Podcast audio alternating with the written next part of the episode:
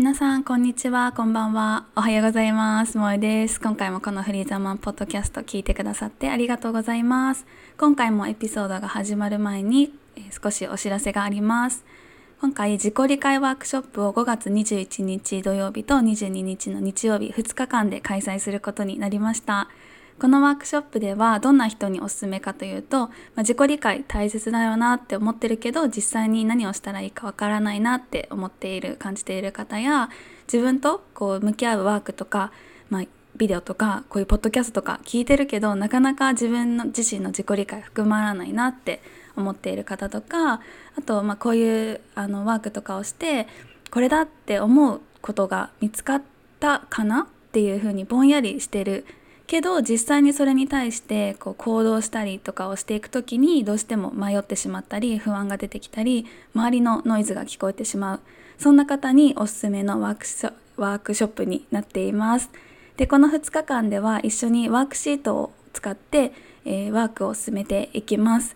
でもうとにかくとりあえずこの2日間でぐっと自己理解を深めて本当に自分のやりたいことだったりその目標に対してこう行動に移したいという人向けのワークショップになってます。でワークをしたら、えっと、特別のフィードバック付き参加枠もあるのでそこに参加してくださってる方にはフリーザーマンのコーチングアカデミーでこう一緒にじっくり学んでいるコーチからフィードバックがつくっていうもう本当に有料級のワークショップになってますのでもし詳細が気になる方はぜひぜひ、えー、フリーザーマンのインスタグラムのプロフィールのリンクから詳細とお申し込みをお願いいたします。私も今から皆さんとお会いできるのすごくすごく楽しみにしていますので、ぜひ気になった方はチェックしてみてください。それでは今回のエピソードに参りましょう。どうぞ。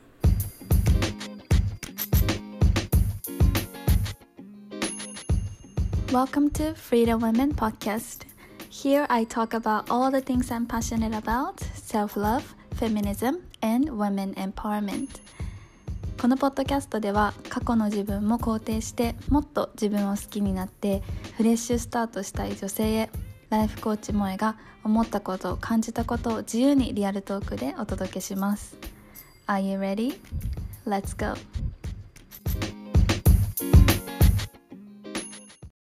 皆さん今回も聞いてくださってありがとうございます。今回のエピソードのトピックはギルト罪悪感についてお話ししたいなっていうふうに思います。皆さんなんか罪悪感とかを感じるなっていう時ってありますか？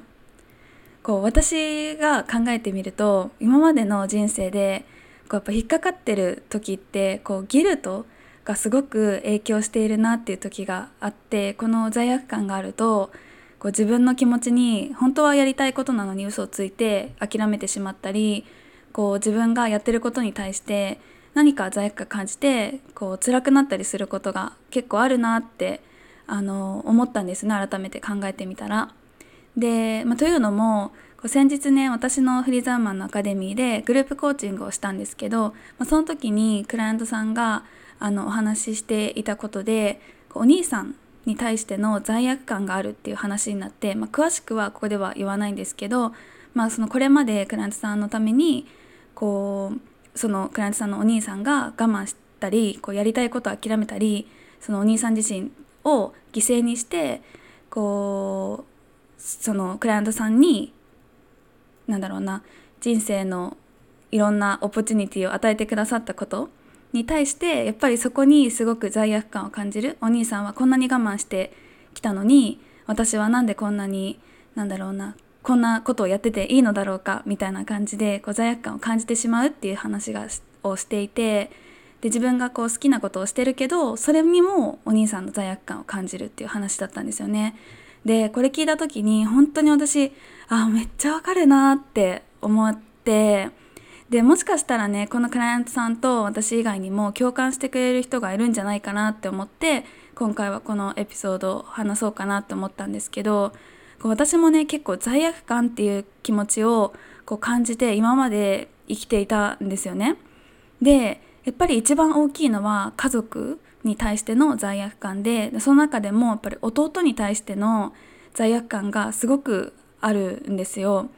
でそれはなぜかっていうと私はあの高校を私立の高校行かせてもらってそれも結構わがままを言って行かせてもらってでその後こうだアメリカの大学に行きたい留学したいって言ってアメリカにも行かせてもらってでアメリカの大学コミュニティカレッジって編入して4年生行って卒業してだったんですよね。で私長女だからこう私の両親もこう初めてその大学とかに行かせるとか子供に対しての教育費を払うとかだったからもうなどれくらいかかるものなのかとか全然分からなくって気づいたらすごく巨額なあの何教育費を私に費やしていてで私の弟3つ下なんですけど3つ下の弟が高校に入るってなった時にはもうギリだから公立しか行けないよ行っちゃダメだよって親にね言われてたらしいんですよ。でなんかその当時はそのことをそれを聞いてそこまで何もなんだろうな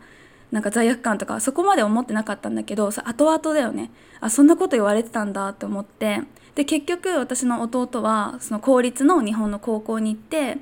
で私が留学してたから彼もやっぱりアメリカに行ってみたいっていう気持ちがこうあってでその公立もなんか国際化みたいなところに行ってたのでこう英語を勉強してで高校の時に私の弟は交換留学でアメリカの高校に行ってでそっちが合ってる自分には好きだなって思って結局そのままその次の年もその高校に通ってでアメリカの高校を卒業したんですよ。で本当だったらあのアメリカの大学に多分進学したかったと思うんだよね。進学したいかもっていう話は聞いてたけど進学したいんだっていう意思をこう伝えてきたことはなかったからもしかしたらこれも本当憶測になっちゃうけどもしかしたらうちにはもうそういうお金が残ってないからそうやって言うのはわがままになっちゃうからって言って諦めたのかもしれないし分かんない。本当は分かんないの。そこはちゃんと私弟と話してないんだけどでも結局はそのアメリカから日本に帰国してでねその時に日本に帰国してでちょっと勉強してでなんか日本の結構いい大学に帰国子女枠でこう入学することができたんだよね。そうだからその時に、まあ、どういう気持ちで日本に帰ってきたのか分かんないけどまあでもそのねお姉ちゃんでもうお金ないから日本の大学に帰ってきてほしいってもしかしたら親にも言われたか分かんない実際は分からないんだけど結局は日本に帰国したのね。で日本に帰国してで日本の大学いいって言われてる大学に行ったんだけどでもその帰国子女枠で入れるのがなんか限られた専攻しかなくってその彼にとって全然興味のないことだったらしくってでそれで勉強の意欲もあんまりなくってでやっぱりアメリカに友達がいっぱいいたし日本でこう高校1年生の時しか行ってないからまあ2年って言ってもさその思春期の時の2年ってすごく長いじゃない？そうだからなんか日本の大学生の人たちとなんかあんまり合わないなみたいな感じですごく徐々に学校も行かなくなっちゃって結局中退したんですよ私の弟は大学を。でそこから弟は、えっと、今も就職っていう形で会社員としては働いてなくって今もなんかその当時からずっとあの働いてるレストランであのずっとねアルバイトをしてるんだけどやっぱりその当時私も、えっと、大学を卒業アメリカの大学卒業してでそれで、えっと、日本の日本にある会社で働いてでその後香港に転職してとかいろんなことをしていたんだけど私は私で自由で。でもやっぱりなんかその当時なんかねみんなが応援してくれているところの企業に働けてで勝手にねこれも想像なんだけど私と弟はいつもなんか比べられてなんか弟は辛い思いをしていたかなっていうふうに思うんだよね。で今ねこうやって話してみるとなんか弟も弟で特別な経験ね高校の留学とかできてるし、ね、そういう日本のいい大学とかにも入ったりとか、まあ、いろんないい経験しててなんか私が原因で今弟がこうだっとかそうなんかそういう風に思ってないしなんか私が原因っていうのはかじゃないっていうのは分かるんだけどでもなんか私は心の中でずっと弟が大学辞めちゃったのも自分のせいだなって思ってたんですよね。で弟が自分が弟のことも考えずに自分のやりたいことをやりすぎてで弟に残ったねお金がなくってなんか弟にはなんか不自由に不本意な選択を毎回強いられててで弟の人生をなんかひどい時はやっぱ台無しにしちゃったのかもしれないなってすごいひどいお姉ちゃんだなってなんか思ってたんですよ。で本当に申し訳ないなってあの心からね感じてたことがあったんですよね。でなんか最近毎回ポッドキャストで泣いてる気がする もう本当にね妊娠中のホルモンってもうやばいんですよもうちょっとちょっとしたことですぐ涙が出てくる。もうでもあの大丈夫なんですよ。あの感情が出やすくなるだけでなんか大丈夫です。そうでもねそういうねギルトが私にもあったんですよね。でなんかそういうねギルトがあるから自分が何かやりたいって思ったこととか、まあ、こういう道に進みたいなって思ってなんかそれに向かって努力して行動してそれが叶った時とかに毎回ね弟の顔が浮かんできてなんか私ばっかりこんなにこう恵まれてていいのかなってこう思いになってたんですよ。なんかこういう風に言うとすごいなんか上から目線だなってすごい思うんですけど。そう。で実際にこうお母さんにもねなんかこんなようなこと言われたことがあって私の弟が中退した時にこう生まれる順番が逆で私が大学行かないで弟が行けばよかったのかもって言われたんですよね。でその時のお母さんの気持ちはなんかすごくわかるんだよね。なんか弟そのさお母さんの世代とかだとさやっぱりあの男性がこうねちゃんとって言ったらもう本当にあれだけどちゃんと大学に行ってちゃんと就職してなんか企業に入ってで稼ぎ稼いでいればなんか安心っていうさそういう気持ちがお母さんはやっぱりまだあるからさなんか私はね今の弟の人生とかすごくあのどんな人生であれ弟が満足して楽しく過ごせてるならそれで十分って今思うし今は私の母もそういうふうに思ってると思うんだけどでもやっぱ当時はすごくねそのショックだったから弟が中退したってことに対して。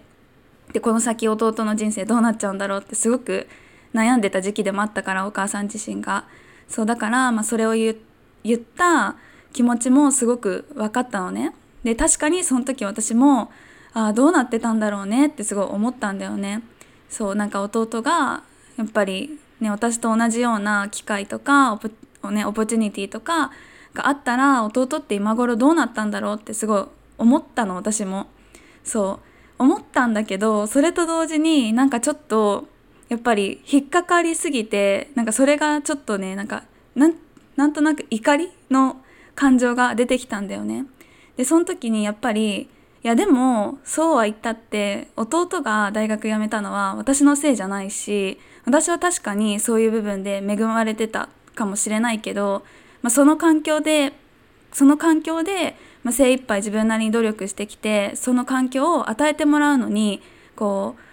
うなんだろうその環境をがあるのに値するくらいの努力っていうのは私自身もしてきたって自分ですごい思ってるのね。で実際に大変だったけどこう勉強も頑張ってアメリカの大学卒業したしこう無理って思ってたけどみんなが応援してくれたこういう会社にも就職できたしでもやっぱりその度になんか自分自身が申し訳ない気持ちを少し持って心から素直に自分が努力したこととかを喜べない自分に自分がめっちゃかわいそうってその時すごい思ったんだよね。そう。だからその時は精一杯お母さんにあの香港にいた時なんだけど香港のバスの中であの電話で LINE の電話でめっちゃ怒ったんだけど まあそれに対しては本当にやっぱり自分自分自身に対してもそれをなんかそこで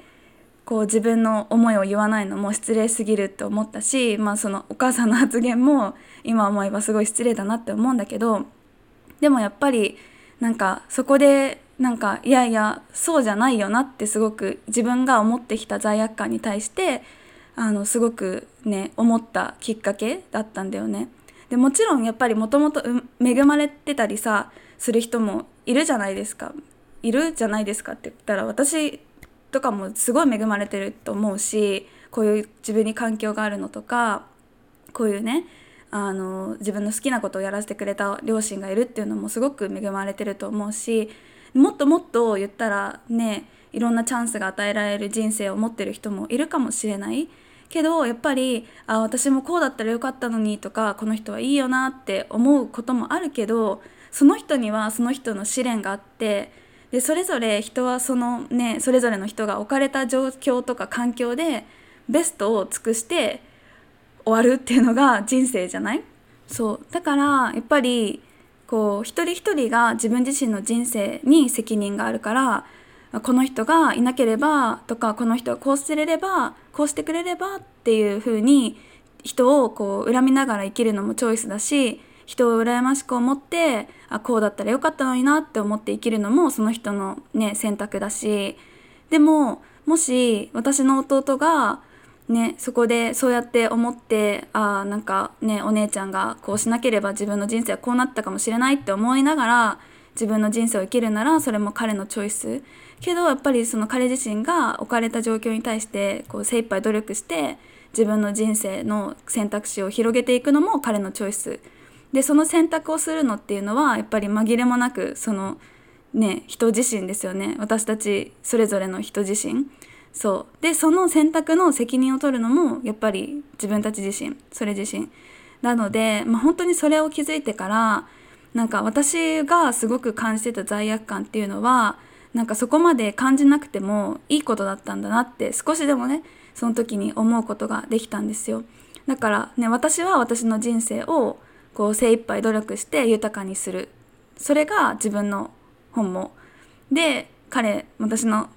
弟も弟が置かれた人生もしかしたら弟から見たら私の人生よりも全然ね親がお金使ってくれなかったとか思うかもしれないけどそうやって思って生きるならそれも彼の人生っていう風になんかうんなんか自分の中でこう分けることができたか私は私弟は弟っていう風に分けることができたかなって、うん、思うのがあるかなと思います。でやっぱりあとそれとなんか人がまどう思うからとか誰かに、まあ、私の場合だと、ね、弟に申し訳ないからって自分を犠牲にしてこう我慢して人生をさ作ってった先にさじゃあ何が生まれるのって言ったらなんか何にも生まれない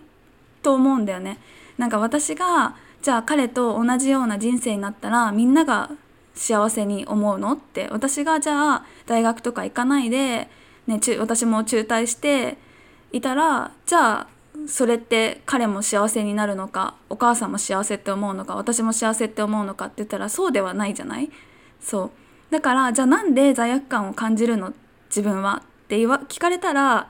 自分がこう幸せになって人を傷つけてしまうのが怖いとかなんか自分が結局行動するのが怖いっていう思いをそのね誰かに対しての罪悪感でこう書き消そうとか薄めようとしているためだから結局自分のエゴだったんだなってすごくその時に思ったんだよね。でやっぱりこう話してるとやっぱり思うのがこう自分の心の中でこの人の人生はこうだからきっと満足していないに違いないとかなんかすごくやっぱ自分って上から目線だなってすごい思うことがやっぱあるなって思ってなんかもしかしたらねあの私たちが罪悪感を感じてる相手から直接ねあなたのせいだよって言われたことがあるかもある人もいるかもしれないし私も弟に萌えのせいで公立しか選べなかったとかなんか萌えがこうじゃなかったら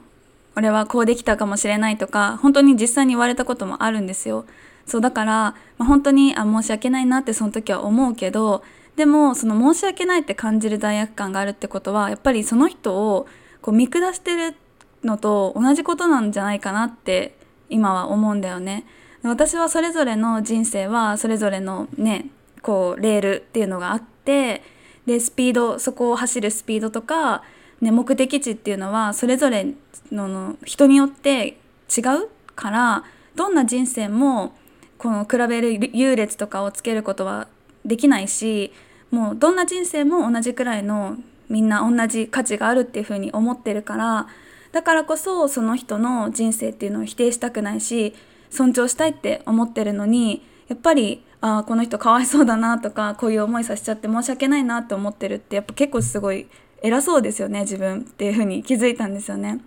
でやっぱり自分に置き換えてみるとなんかあなたの人生よりも私の人生の方が豊かだからあなたはかわいそうで私は好きなことできないってなんか好きなことやるのにも罪悪感感じるっていう風にこう自分が言われたら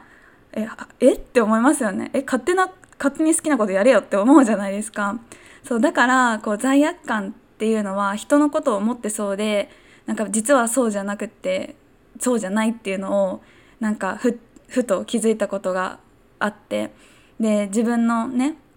そうじゃないから自分のエゴは捨てて自分もハッピーになる選択してでその余裕を持った自分で周りの人私だった弟とか家族とかも幸せにしていきたいなって心から今は思うんですけどそうだから本当に今となっては弟との関わり方っていうのはすごく変わったし前まではすごく後ろめたさっていう気持ちがすごく多くてごめんねごめんねっていう風な気持ちだったんだけどでもやっぱり今はもう彼は彼の人生だし、ね、私は私の人生でそれぞれ責任がねを持って楽しむ。で努力するっていうのをすればそれで十分で私がその人生をね楽しんでで弟が必要な時にはこうたくさんね話を聞いてあげようっていう風にこう思うようになんか変わってったっていう気持ちがありましたで本当にね今回のエピソード聞いて私と同じように兄弟に対してのギルトを感じてる人ってもしかしたらあのたくさんいるのかなっていうふうに思うしあと両親に対してのギルトもありますよね。ね私もこんなにねなんだろうあの豊かに育ててくれてでお返しちゃんとできているのだろうかとかなんかこんなにしてくれたのにねやっぱ今はさ私も宮古島に住んでるから両親とかとは全然離れてるところにいるじゃないですか。まあ、前は香港だったかもっと離れてたからちょっと近くになってね家族は嬉しいって言ってるんですけどでもやっぱり両親とかあと私のことを小さい時から一緒に住んでた育てて住んでん育ててくれてたおばあちゃん。でおばあちゃんももうあの結構年だから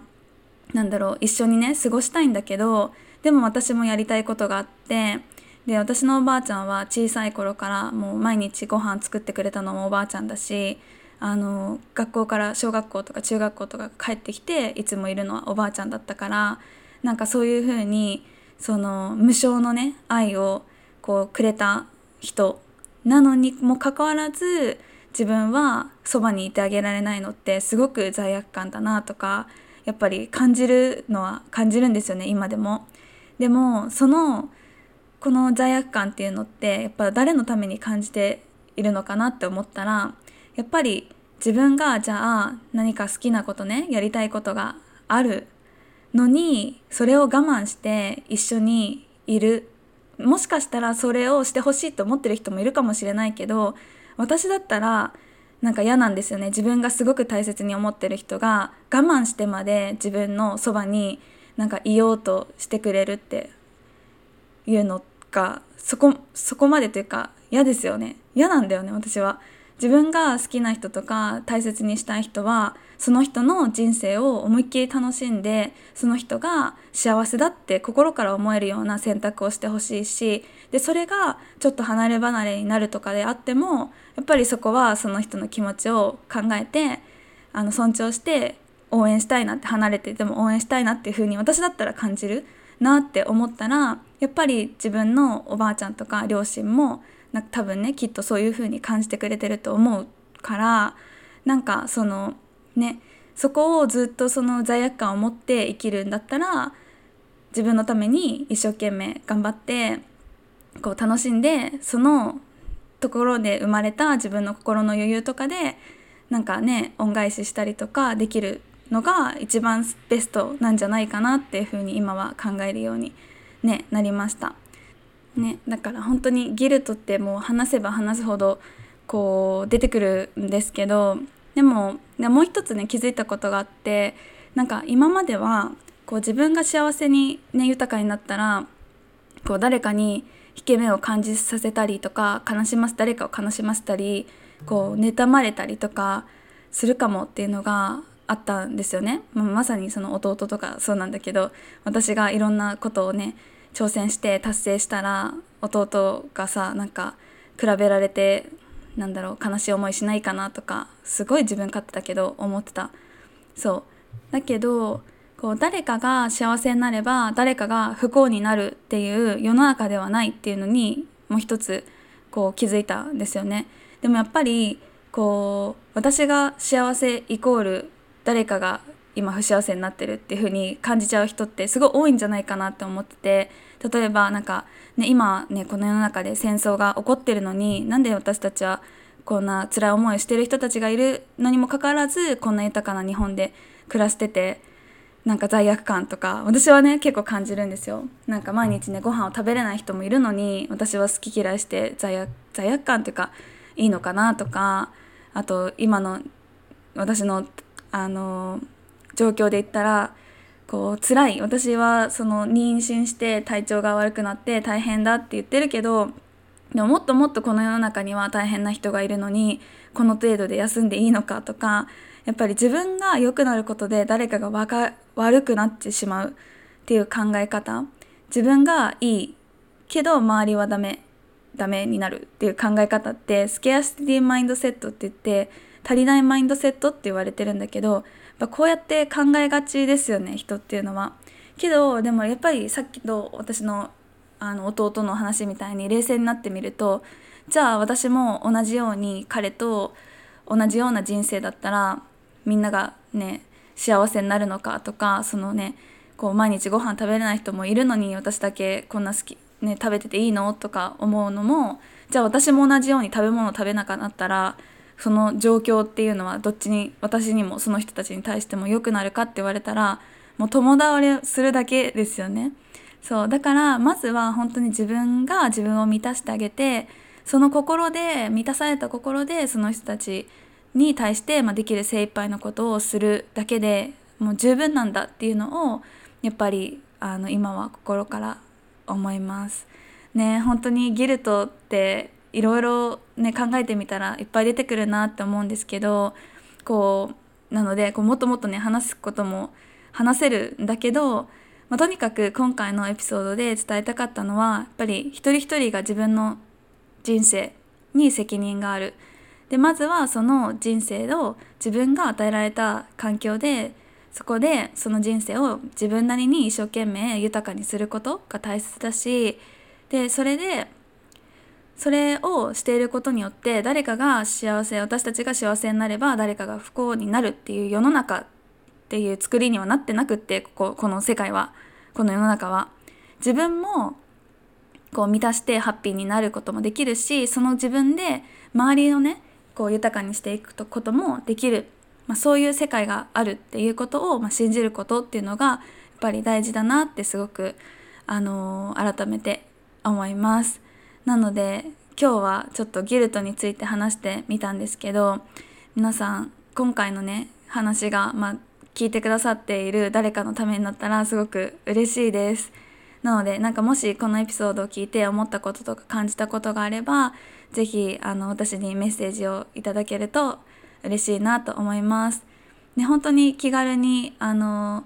このエピソードでこういう風に感じましたとかいう風にこうメッセージをね送ってくださる方もたくさんいてでそういう方々とお話しするのもすごい楽しいしなんかそこから私もあこういう風に考える人もいるんだとかなんかあすごい共感してやっぱり私一人じゃなかったんだなっていう風にあのなんだろうな嬉しい気持ちになることもあるのでなんかぜひぜひねあの感じたこととかがあったらあの教えてほしいなと思います。えっと、エピソードのリクエストとか感想とリクエストもねお待ちしてますのでリクエストと感想は私のインスタグラムの DM から、えー、ぜひぜひ送ってください。インスタグラムがアットマーク FREE アンダーバー THE アンダーバー WOMEN です。で E メールでもあのインスタグラムのアカウントをシェアするの嫌だよっていう人がいたら飛行機が飛びました。えっといたら、えっと、モエ .frizama.gmail.com であのメールでもあの送れますのでぜひお待ちしております。では今回のエピソードも最後までね聞いてくださってありがとうございました。では今回えっと今回じゃない次のエピソードでお会いしましょう。ありがとうございます。バイバイ。